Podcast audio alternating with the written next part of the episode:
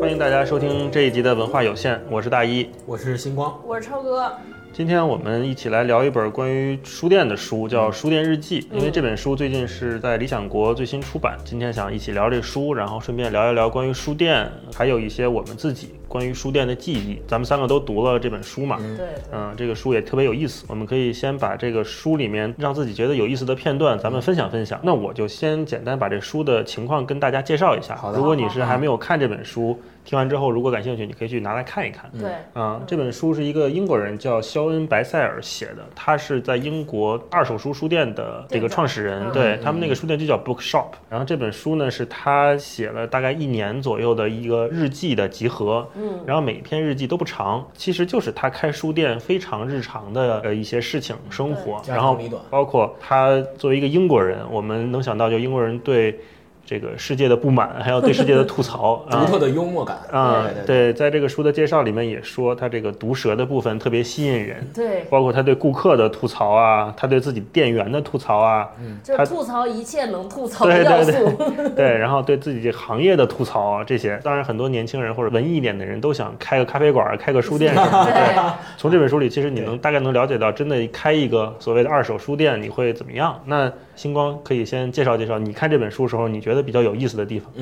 最后大一说到，其实每一个人，每一个年轻人，他可能在某一段时间内都有想要开一个书店或开一个咖啡店的愿望。其实，如果你真的去读这本书，你就会发现真实的情况比你所想象的要复杂得多。因为他那个书里面有一句话是这么说的，就是真正爱书的人其实是少之又少的，对但是对大多绝大部分人都是觉得自己是爱书的人。 对所以就在他的那个书店里面，真实的陈列着一个被他拿枪打烂了的 Kindle，、因嗯为他自己是就特别不喜欢电子书这种东西的，就相当于把它裱起来放到他的书店嗯里一个特别显眼的位置，然后每一个进他书店的人都能看到的。看了那本书之后发一朋友圈，嗯我说是从来很少见过有一个人能在挖苦人方面这么有天赋的人。嗯 我跟你说，这个我觉得这个店主就是整个这本书用现代时下特别流行一种形容词，就像这个就是又丧又然。嗯就是店主非常之丧，就是他吐槽一切，嗯，就感感觉对这个世界各种不满意，但他其实又有燃的部分，就是你能从他这些讲述里能感受到他对读书、对于书籍的这种热爱。他的这本书其实是他在 Facebook 上给自己的书店做了一个推广项目。就是他每天在 Facebook 上给自己的书店建了一个主页，然后里边儿通过用写日记的方式，然后来推广，对吧？然后让大家来寄明信片。就其实他是一个特别专业的开书店的这个人，所以他其实对于他的事业很热爱，非常专业。对，给我印象深的其实是三部分。第一部分就是因为他的业务除了是在线下卖书，他还有很多线上的业务，是就承接亚马逊这些地方的订单。然后他就把一些好多人订的那个订书的名字经常会写出来，嗯，然后我看了那些人订的书之后，就是觉得我在阅读这方面真的简直是阅读面儿过窄，你知道吗？就是看的书太雷同了。我还把他那些书名记了一些，我给大家挑几个念念，太逗了。有什么交流电机车司机操作规则，鉴别出生一天雏鸡的性别，然后什么液体黄金用尿液培养植物的知识与原理，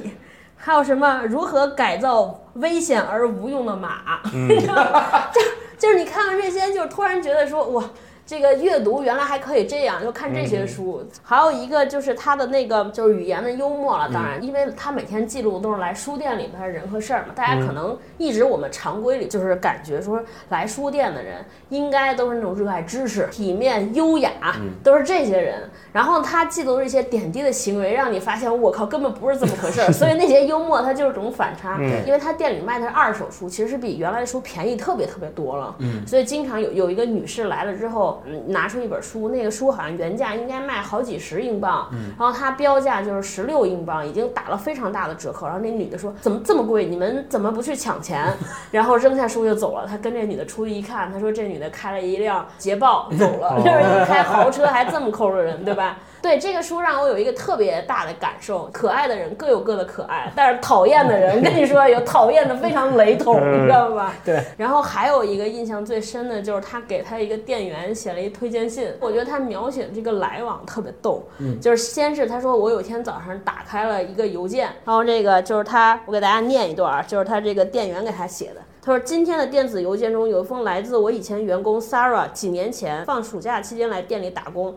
那个人是这么写的。说嗨，大兄弟，胸是胸口的胸，我估计用咱们中国话说，应该是口音更脏。就比如说，嘿，傻缺， 应该是这样。说嘿，傻缺，我需要一个推荐信，你给我写一个。说你赶紧写，不然我弄死你，对吧？对，应该是这种口吻。然后他写了一个封信，他说我要给这个人写的推荐叫萨拉皮尔斯的推荐信。说这个人在我的书店工作了三年，说这里的工作一词，我取其最宽松的意义来用。说他每天整天站在门店外抽烟，朝想进楼的人们大呼小叫，要么就每天在店里边看视频，就不工作。他一般不迟到，但来的时候经常不是喝醉了， 就是带着严重的宿醉。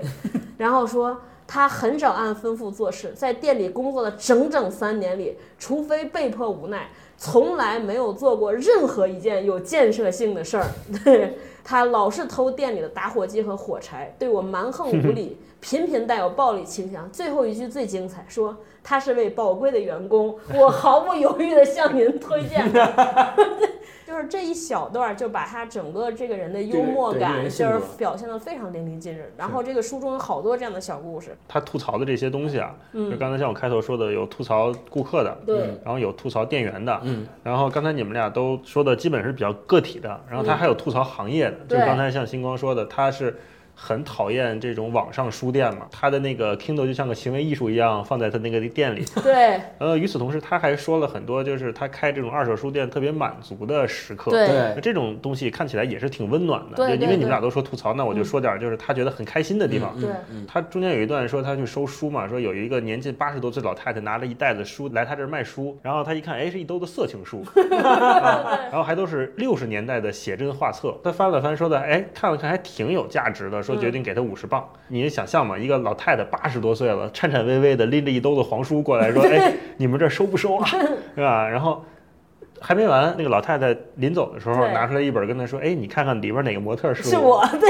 就这种经历，你要编都编不出来。对对对吧这种就就就很很真意外实，很真实。人对守了一个故事宝矿，然后他中间还有一段就是形容他这种心境的，他就说，跟一个卖家讨价还价的过程中，他的藏书看上去就像是一份光鲜亮丽的奖品，嗯，然后等到价钱谈拢、握手言欢、支票离手的那一刻，书就成了我的重负。 就是想着怎么卖出去，对，还就得得搬呢背，呢对吧？然后他还说，我得把它们装箱、搬上车、卸货、检查、挂到网上定价上架，然后才能看到我的投资一点一点有回报。一旦书到了你的手里，奥威尔写到的那种厌恶便会上 身，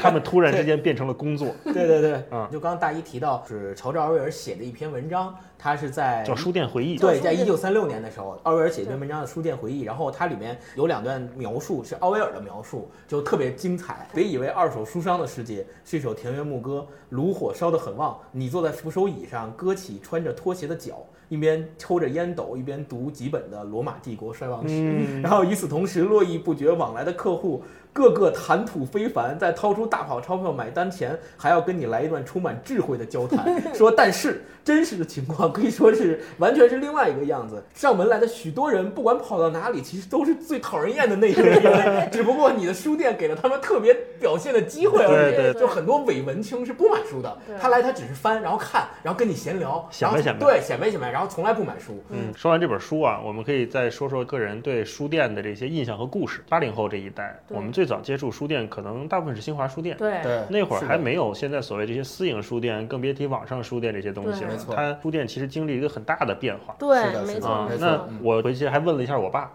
又问了一下我 爸，就是因为。这这个节目将捧红两个人，你爸和我 妈。啊对对对对，对我我问我爸说，哎，你们那会儿最早对书店有印象是什么时候？嗯，他说他应该是当年在甘肃在白银的时候，他应该是就是中学才有新华书哦新店华。书店，嗯对，然后那会儿买书是什么样呢？是说你要去书店里看那些书的呃书讯的介绍，啊，嗯然后你要去订书的，你看那个书店会贴出来一张纸，告诉你我们接下来可能会进什么书，对，你要填一个单子。嗯填这个单子说我要什么什么书，比方说我要《战争与和平》，然后交全款，嗯，都不是定金，就交全款，把这个单子人家返回给书店，过俩仨月告诉你这书来了，你来我这领啊，是这样的。这是他最早对新华书店的记忆。然后后来他说。慢慢的这种私营的书摊儿起来是八九十年代。嗯他有一次去广州出差，广东那边他其实是改革开放前沿，对嗯文化氛围稍微的松快一点儿的。他到那儿，他发现有那种地摊儿上的卖书的，然后这些卖书的人，他们就会卖一些不是合法出版物的东西，啊这时候就需要暗号了。对，嗯我啊，你要先到那儿去看书摊儿那儿看，先转一转。等到这个书摊儿没人的时候，嗯你再问老板。再提出购买需求。，对，对然后我就问他说：“那你暗号都怎么说呀嗯，？”然后他说：“有好的吗 有好的吗？老板 又好了，？”对，老板如果看你这个人像是买书的人，嗯或者是你经常来或者怎么样认识，嗯说跟我过来，然后啪就给带到一仓库去，你知道吗？还不是在书摊儿附近，带到仓库里面说啊，这儿有一些，你愿意看你可以看。我说那你买完之后你们会有一些害怕吗？担不担心啊？因为当时你想那会儿你买这种对对对非法出版物就还挺是个事儿的。我这现在买非法出版物也是对，也是个事对儿，就大家不要去尝试啊， 对对不对，要去购买。他说会，首先是不想给这些书店的老板、书摊老板带来麻找烦啊麻，烦对，嗯因为他们买完之后就赶紧揣在怀 里，就拿衣服挡着就走了。然后我说那当时你们买都什么书？然后他说其实也没什么，就是资产阶级的那一些对国国外的小说 啊那种什么的，对其实对对没有我们想象的那么复杂，或者对是那么对对对我们这次因为要做这个选题，所以给星光布置了一个任 务，就是说让他梳理一下，就是中国，比如说以新华书店为例子，嗯啊、想给我们介绍介绍这个中国书摊儿或者书店的这个变迁的一个历 史。嗯对嗯，嗯就其实刚刚大一讲的这个是从他父亲的个人经验来讲的，然后我在这里讲到有两点对我特别有启发，就第一个就是说，当时在新华书店。买书的时候，那个过程实际上是因为新华书店它作为一个国营的书店系统，它不像现在的民营书店那样有特别完整的供应链的体系。那么我想要一本书的时候，我是要跟书店提出申请，书店要么去总店，要么去库房，要么去哪里去调。然后这样的话，它是按照需求来给你供应书的，它不像现在的那些书店都是开价的。那其实新华书店作为中国最有名的国营的书店的系统。那其实它是早在建国前就已经成立了，在三七年的时候，新华书店是在延安创立的，这么红的对，在延安成立的，哦所以它是他的身份和他的建制决定了他的国营的，就是你可以从他名字都能看出来。你想，新华就是新中国的意思，你想想还有新华什能能么？够跟新中国能够加新华这两个字对，的，新华 字典，新华社，对对对能够加新华这两个字，一定都不简单，对一定都是啊有特别特别又专又红的这个国营性质。一开始的时候是只有这个新华书店分省的分店，比如说可能大一的父亲他在那个甘肃，那可能就是新华书店，比如说。甘肃分店可能就是有当时有这么一个店，然后呢也有新华书店总店，包括到现在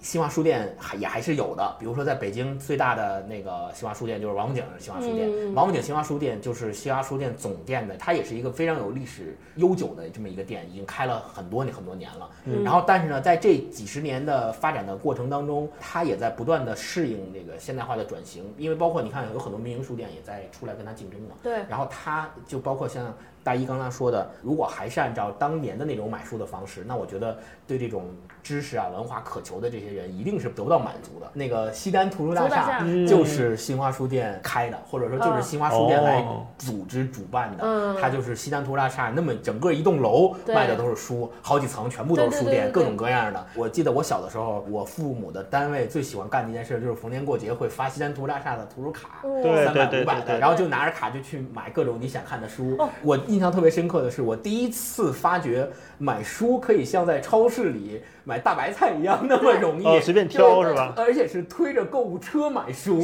你一买就买一购物车的书。其实，在建国之前，民国的时候，北京、上海这些大城市有很多民营的小书店，比如说我们现在也知道的三联书店。对三联书店就是生活、新知、读书三家书店，或者叫三家出版社，后来联合起来变成了三联书店。哦它其实本身是三家小的书店，也是三家小的出版机构，所以叫三联。对，所以叫三三联家联合嘛，啊对，三家联合。所以如果要这么说的话，三联书店的前身，也就是这三家小型的机构，是比新华书店还要早对的成立的，相当于这是两条线嘛。刚才对嗯讲的新华书店是国营身份，一直是国营身份，三联书店可能是民营小书店，然后联合起来的一个个代表。嗯，金光刚才说到三联这个，就让我想到另外一个非常著名的书店，就是在巴黎的莎士比亚书店。啊，三联，刚才星光说，它其实是又卖书，它又出版。又又出书，对对那其实像这样就是又卖又出版书的书店，在西方最著名的那毫无疑问就是这个莎士比亚书店。它最有名的事情就是出版了《尤利西斯》，嗯然后它跟当时的美国的文化人、巴黎的文化人、欧洲的作者，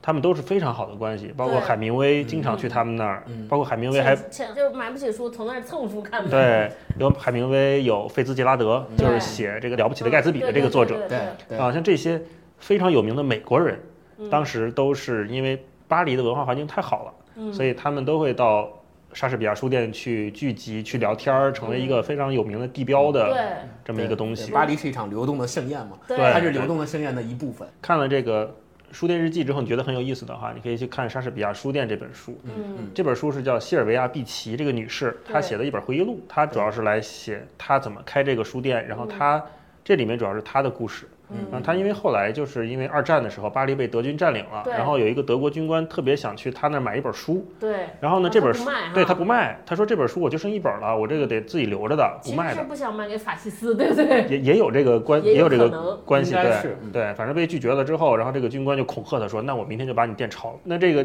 碧琪的也不是吃素的，说你你明天来抄我，今天晚上我就把书店关了好了。嗯，连夜把东西都撤走，然后还找了一个粉刷匠，把它上面那个莎士比亚书店那个门牌都给刷没嗯了。 啊，所以就是一夜之间，这个书店消失了。嗯，这个碧琪还很惨，他被抓到了集中营里面，又关了六个月。对，然后等他再放出来，大家再想怀念莎士比亚书店的时候，他说：“哎呀，其实我不太想开了。”是，他就已经有点疲惫了，嗯是的然后是就的嗯把这个书店转手给另外一个人。接着大一说的这个话，我就想到我们家附近旁边有一个新华书店，我就会经常会去新华书店，一待就是半天儿，就有点像《书店日记》里写的那种伪文青的行为，就就特是别 就你也不买，对我光也看不不，买。对我也不买，我幸亏你我我没就有看。没有去这个书店，要不然你可能就出在书上了，你知道吧？骂的就是 你。对对我我我也不买，然后我就我就看，我有时候会看一些新书，然后就在那儿看看，一般就是看两三个小时。我其实小时候看书，因为我上次也说嘛，我妈是老师，所以就有图书馆。啊嗯，然后我主要的书的来源就是图书馆。嗯一般去书店买书都是买什么教材、练习册这种，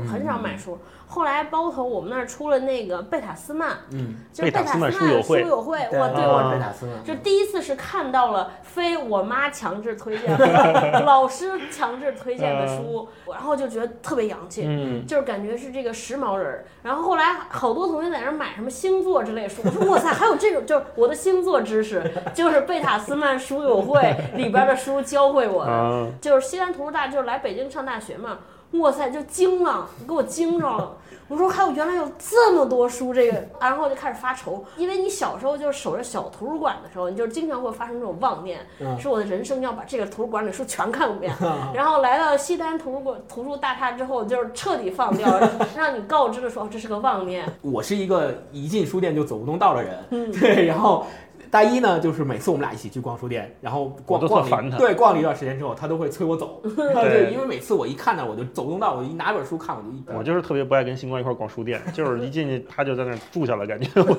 我我还得回家吃饭。 我最早对书店的记忆也是新华书店，第一个消费品还不是书，嗯，是磁带。我印象特别深刻，是我在那个新华书店里买了一盘《狮子王》那个电影的原声磁带，对。对后来我就发现，书店里面不光卖书，对，它还卖别的，嗯有磁带，卖文具的，嗯，然后卖 VCD、DVD 的。嗯对，我就想起来，现在我们身边的很多很红的书店，嗯，比如说台湾的诚品也好对，日本的鸟鸟屋屋也好，现在这些书店，它跟生活方式，他们这些连接是怎么回事儿？因为我自己是做营销的，做市场，就是我之前看书店，第一就是我印象里刚才说了，就是感觉这是个濒临倒闭的事业，因为你用现在这市场的角度看，你看平效那么大一书店，对吧？然后这些人书的利润也那么薄，书又那么便宜，你就觉得怎么也挣不回来这个钱。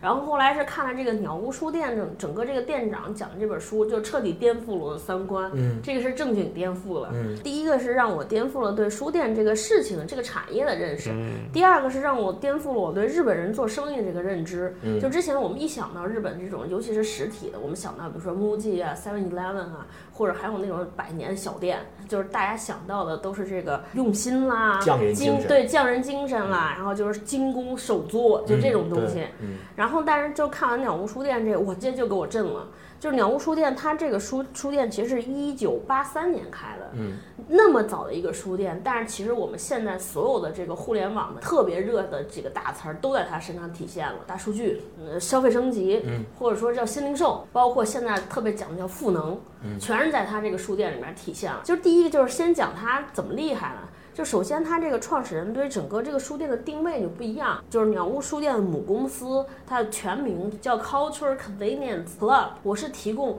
文化便利俱乐部的，其实是把这个地方定义成是一个文化交流的中心。嗯，他自己给这个公司的定位说，我们不是一个图书公司，也不是一个零售公司，我们叫生活方式企划公司。他说，你看大家来书店。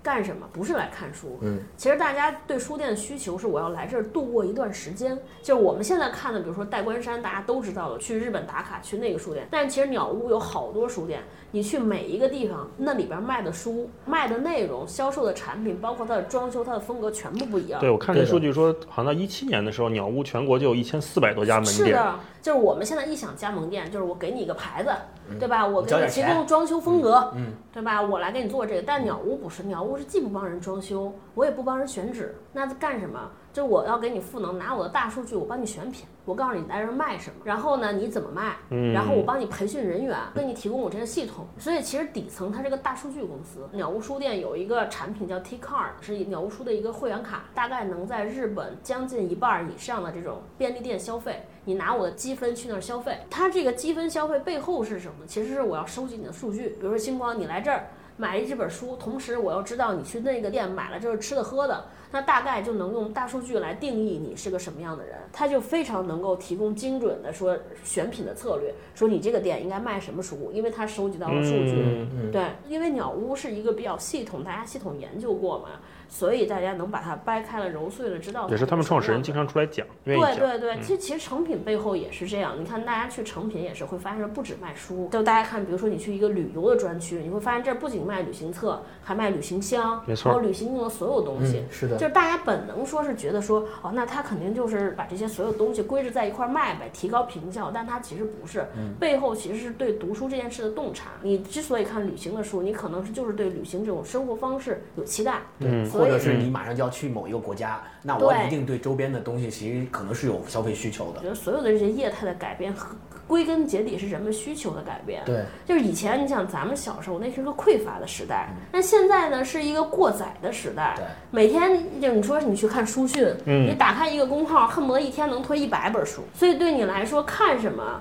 你是需要有一个人提供你帮助，说我应该看什么。我觉得鸟屋书店首先呢，它特别像是一个酒店，书是一个。呃，为了装置好看的那么一个整体的一个设计的一个元素，代官山那个店，因为都是老年人的店嘛，所以它整个书架的设计的倾斜度，嗯，对，然后包括它的回廊的那个设计，它它的台阶呀、回廊的这些设计，就非常便于这种五六十岁的这些老年人怎么拿书、怎么阅读。就因为日本人其实消磨时间或者说度过一段时间最好的方式，就是咖啡加看书。鸟屋书店它就是除了我们一般以为书店你会摆书以外，它对其实是会把这些音像制品跟书放在一个一个区域区域里打混的，它是以内容来分的。对就比如说，他放了一本莫扎特的书嗯，那他可能边上就放一张他的唱片，对然后他可能这块还会放一个音响，可能还卖个耳机，对就是它是以这种生活方案打包的形式来呈现它的商品对的。，就是现在我们所谓的书店就叫舞，这叫什么舞蹈购换。你比如说你去成品，嗯，你其实只有在收银台那儿看到几个人，没错，你在其他地方是看不到人的。但鸟屋其实很多鸟屋书店，它的导购是特别重要。这些人不是一个传统的销售，他其实是一个咨询。比如说你在这个旅游的区域站了一个人，这个人可能是一个资深的旅行达人，对他一定不会给你推荐说你买这本旅行的书，他会跟你聊天儿。他看到你买这个书，他知道哦，这个人可能想去，比如北欧旅行，他会告诉你哪些景点很好，你应该去哪儿玩儿。你应该有哪些不能错过的景点，你应该去，然后你应该有用哪些这个加装备对，你应该这个装备加这本书是特别好的。所以他这些每一个人，其实用我们现在所说话都是一 个 KOC，对，对他都是一个或者说 KOL，都是一个达人。哎没错我觉得这这个事是儿就太有想象力了。是那有可能你会发现，我今天买了一本书回去，会回到家之后才会惊奇的发现，在旁边跟我聊这本书的可能就是这本书的作者。这对。是一个多么有想象力的很有事可情能啊！是对很有可能嗯嗯嗯我觉得这个就是呃，完全颠覆了我们对于这个书这件事。就我们，我觉得他是做了一个特别本质的洞察。因为我们买这个书是什么？我们其实就是想要过上书里的这个生嗯活。没错我们买《孤独星球》不是为了做攻略，就是因为太多地方我们去不了，看过就等于去 过，是不是？对对嗯对对，所以现在国内好多人学鸟屋书店，我觉得都学不了，对吧？这两天特别火的那阿那亚，大家去那儿打卡，那不是也有一个三呃海联边书孤店？独对，图书馆孤独图有几个人去那里边看书？没对有，都是去拍照的。呃对，都是去拍照的。所以好多人就在那儿感慨说，现在人根本不读书啦，这个时代完了，这个图书馆完了，所有业态都完。其实根本不是人家完，是你完了， 对。不是是的人家是的这个生嗯意完了。对对对啊对因为我之前看那个也是增田宗昭，就是对鸟屋书店的创始人，他有一本访谈录叫嗯《知的资本论》，嗯它里面就特别系统的阐释了就刚才超哥说的它这的一理系列念。嗯对，就包括刚才超哥说大数据那块儿，我看它里面它有一个案例，嗯，他们在东京当时开了很成功的鸟屋书店。对，他们在东京的那个定位是什么？是给五十岁以上的成功的中产阶级提供生活方式的，嗯对，所以它里面会有大量的旅行的书，嗯，然后什么高尔夫球的，对，什么音乐的，呃，生活方式的集合，就符合他那个阶级的。对，对，定位很明确。你就像他五十岁始以上终，都是对为这一群人服对务的。。嗯后来他们要到韩馆去开店，在日本的韩馆，他发现韩馆是一个特别有家庭感的、嗯有社区联系的那么一个地方。这个在韩馆开的鸟屋书店就要充分考虑三代人的需求。他们在里面放了大量的儿童书嗯籍，还有绘本，就是因为他们放了这些之后，很多人就说。这个韩馆的鸟屋书店比代官山的还好，对，就是因为满足了他们的需求。是是的，其实，在店里面卖的那些东西，包括书啊，包括音响，包括唱片，包括超哥说的旅行周边的那些东西，实际上都是载体。它承载的东西实际上是符合这个地区的人们的需求的呃对一种东西，它对不是实实在在我去卖那个实物。当你走进一家书店的时候，你发现它这个书店里面陈列的那些书，还有陈列的这些物品。全部都是你特别喜欢的，那我一定会对这家书店有特别的好感我。们现在去一个书店，小时候我说，哎，我要想买书，我或者是要去看书，我要去嗯那儿。现在你去书店是什么？我想打发时间，或者我约个人，对对嗯我去那儿谈个事儿，我没事儿干，这段时间我空着，然后我又不爱逛商场。你看，经常会发现，比如说我们家附近那个长安大悦城，女生在底下逛街买衣服，男生就去楼上，老公寄存处，对，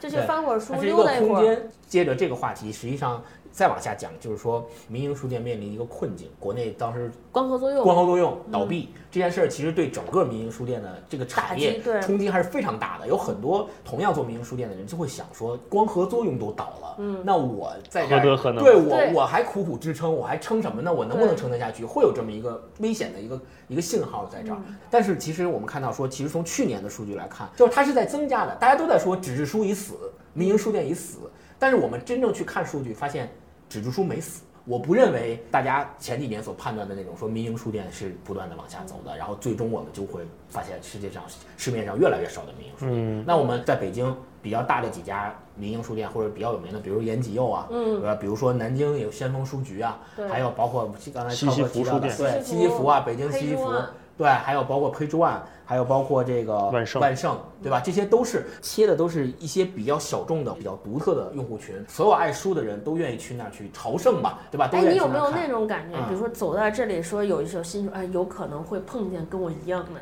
一定会有。你比如说那一样，的异性单身，嗯 又提这个话题，下次不能不能不讲这个 梗？比如说那个二手书平台，比如多抓鱼，我卖了很多书在上面，然后它有一个功能就是谁买走了我卖的书，对它会给我一个提示，然后如果我特别想就这本书跟他有交流，我可以给他发私信。对这这个就是一个关系的构建，就是超哥说的社社群。嗯对对其社实起群是来了那我们两个人都爱这一本书，我们就可以借着这本书往下聊。啊电商现在大概率它是个搜索逻辑，就是比如说我们要知道说我们今天要我就对要买买什这么本对书对，所以我们去电商下单嗯。但是大概率的情况之下，或者有有看书习惯的人是我不知道该看什么嗯，所以书店的选书也特别重要。是的，对就比如说万盛这种书店，你永远不会看到万盛里面去卖一本什么《从你的全世界路过》这种